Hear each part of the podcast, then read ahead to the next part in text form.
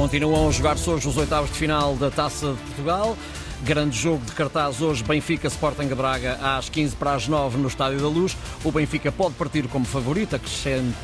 ao facto de jogar em casa também, mas os jogos da Taça, como são a decidir, são sempre diferentes do campeonato. António Tadeia, viva, bom dia. Olá, bom dia, Ricardo. Ora bem, o Sporting de Braga tem uma semana complicada, isto porque o jogo de hoje é eliminar, numa competição que é histórica, a seguir à Liga é a nossa principal competição. No domingo vai ao Dragão e, vencendo no Dragão, pode ultrapassar o Porto na tabela. Ora, mesmo com o tempo de recuperação acima das 72 horas, como habitualmente se fala no futebol, como é que entendes que Artur Jorge pode fazer a gestão da equipa esta semana, tendo em conta um jogo a decidir e um jogo que pode colocar o Braga um bocadinho mais à frente no campeonato?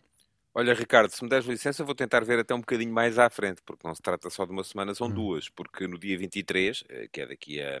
14 dias, 13 dias, o Sporting Clube Braga vai jogar a primeira meia-final da Taça da Liga contra o Sporting. Portanto, é um bocadinho nestas duas semanas que se vai jogar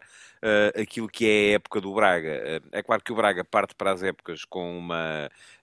responsabilidade menor do que têm os outros, ou que têm os três grandes, os outros candidatos ao título, aos títulos, mas de qualquer maneira... Este é um período da temporada em que o Braga está a jogar grande parte daquilo que vai ser a definição da sua época, porque vai definir campeonato, vai definir Taça de Portugal e vai definir Taça da Liga. São as três competições que lhe restam disputar, além da Liga Europa. E isso acontece numa altura em que, por contingências várias, o Sporting Clube Braga está um bocadinho limitado naquilo que são as suas principais armas. E daí chegarmos então à questão da estratégia. Esta é uma altura em que o Braga não tem o Simone Banza, que é ainda o melhor marcador do campeonato, e que está fora porque está na Taça da África das Nações, ao serviço da sua seleção. O Braga não tem o Niakate também, embora do ponto de vista defensivo seja,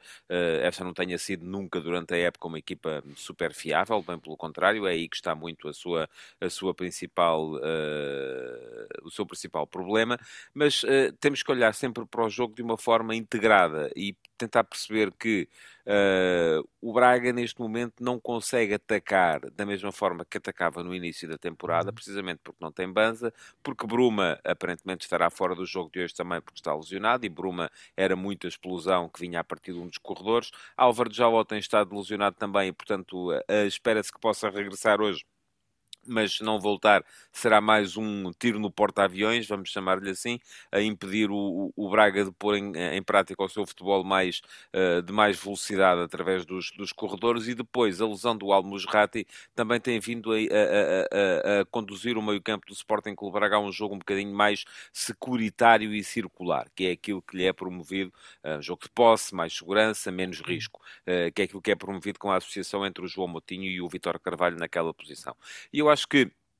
o Braga hoje, para ser bem sucedido hoje, e quem diz hoje e diz no próximo domingo contra o Futebol Clube do Porto e depois eventualmente contra o Sporting na Taça da Liga, embora as duas semanas possam levar a que muita coisa mude,